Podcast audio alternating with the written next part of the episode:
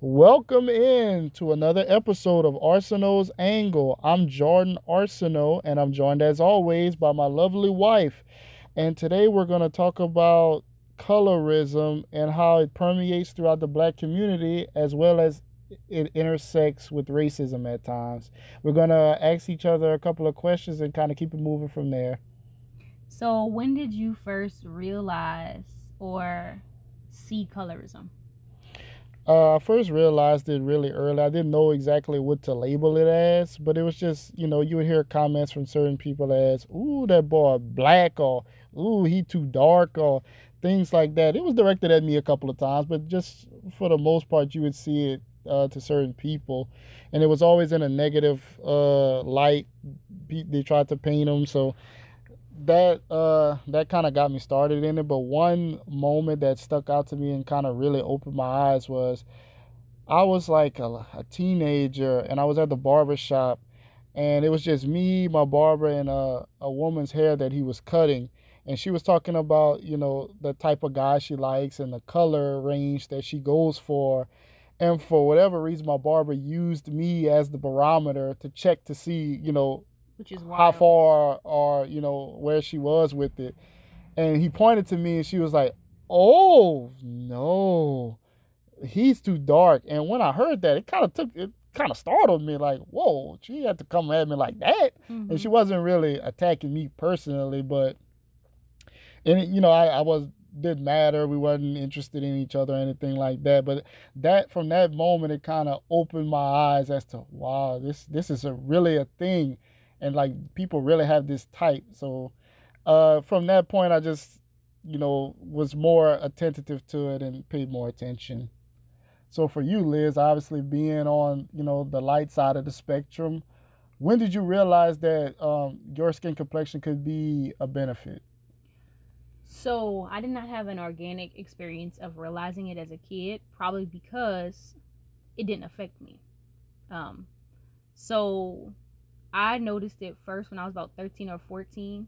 My dad tried to explain it to me and how it had a certain level of privilege associated with it. And he used Alicia Keys as an example. At the time, I was like a very hardcore Alicia Keys fan. Like, had we, all her music. We all loved her. I know. Like, I had the braids, the hair, the earrings. Damn you, Swizz Beatz! You messed up. Uh, I know. Mm. Um. Anyway, so I was a big fan and my dad explained to me that she had part of the reason that she was successful, besides obviously all of her hard work and talent, was because she was light skinned.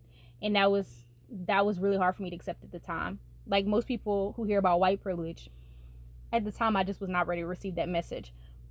It was hard to realize that, you know, we live in a system where it benefits you to be lighter. It consistently benefits you over and over and over again. And although I wasn't ready to see it then, after he said that, I started to notice how in my own life it benefited me. How in my own life I was treated. Obviously, I still experienced racism being black, but there was a sliding scale and I was treated better.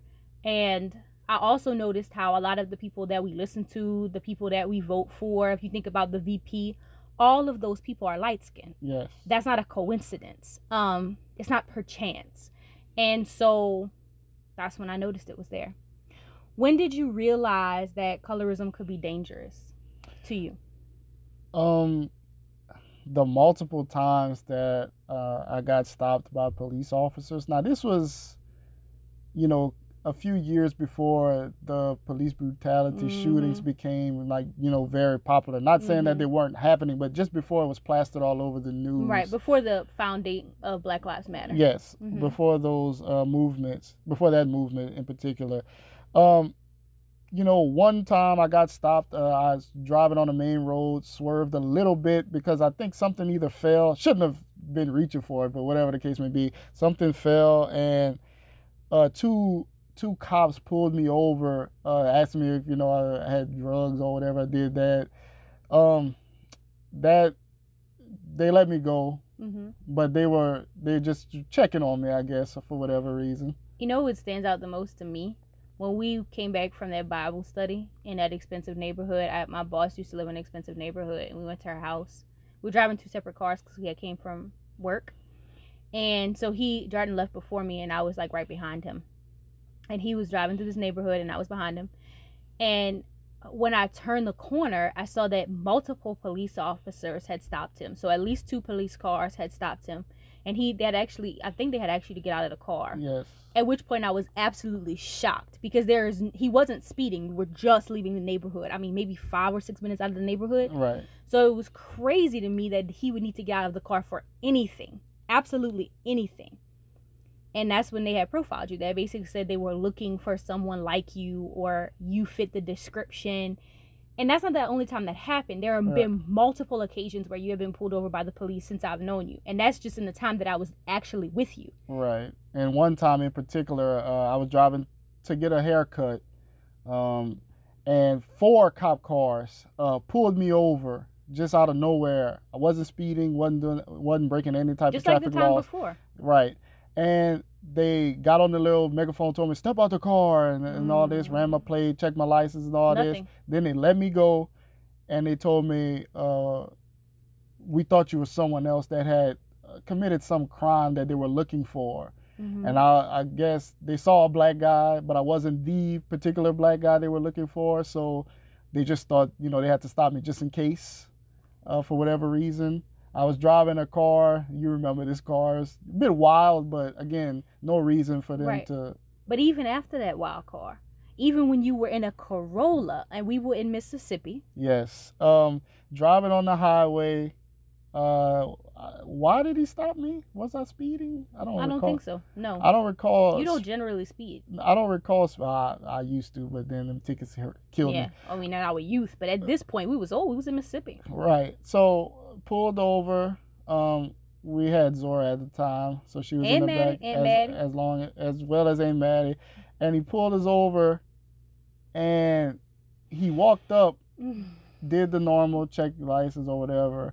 Then he was asking me, he asked something about I don't remember some of the questions he asked, but it was like it was to, weird. It was it like was a awkward. screening. Uh-huh. It's like he was trying to uh-huh. screen me to see uh-huh. what kind of person I was. Yep. And then after I guess I answered the question, or he like, looked in the back too. Right. It was weird. Even Maddie was like, "What? What just happened?" So I guess I passed the test, or like he see that I was a human being. I Yeah. guess because I had other people with me. He was like, "You're a good one," or "You're one of the good ones," or something yes, like that. it was that. something that made you skin crawl, like made you feel uncomfortable. Like, oh, you've done this before and it didn't always go So well. I that led me to wonder after we had left that if I wouldn't have had my family with me, at the very least I would have gotten a ticket.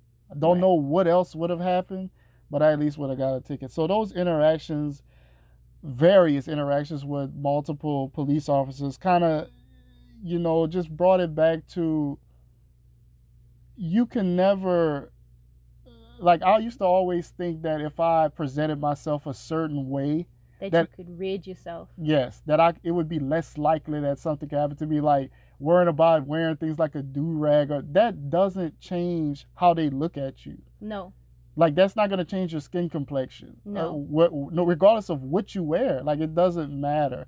Even the different cars you drive. Right. Like there are things like you were in multiple different cars. I mean, who's stopping somebody in a Corolla?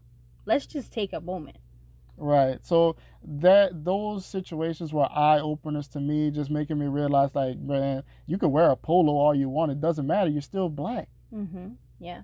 And I'm sure people realize that when they see professionals and like all sorts of black people who still experience racism. Exactly. Wh- When we we had an earlier episode where we talked about um, your the birth story of Zora and Mhm. how you know we were we are not rich or anything like that, so it could be just tossed up as oh another poor person. But when Beyonce and Serena Williams have these same type of problems, you know it goes beyond how much money you make. Yeah, for sure.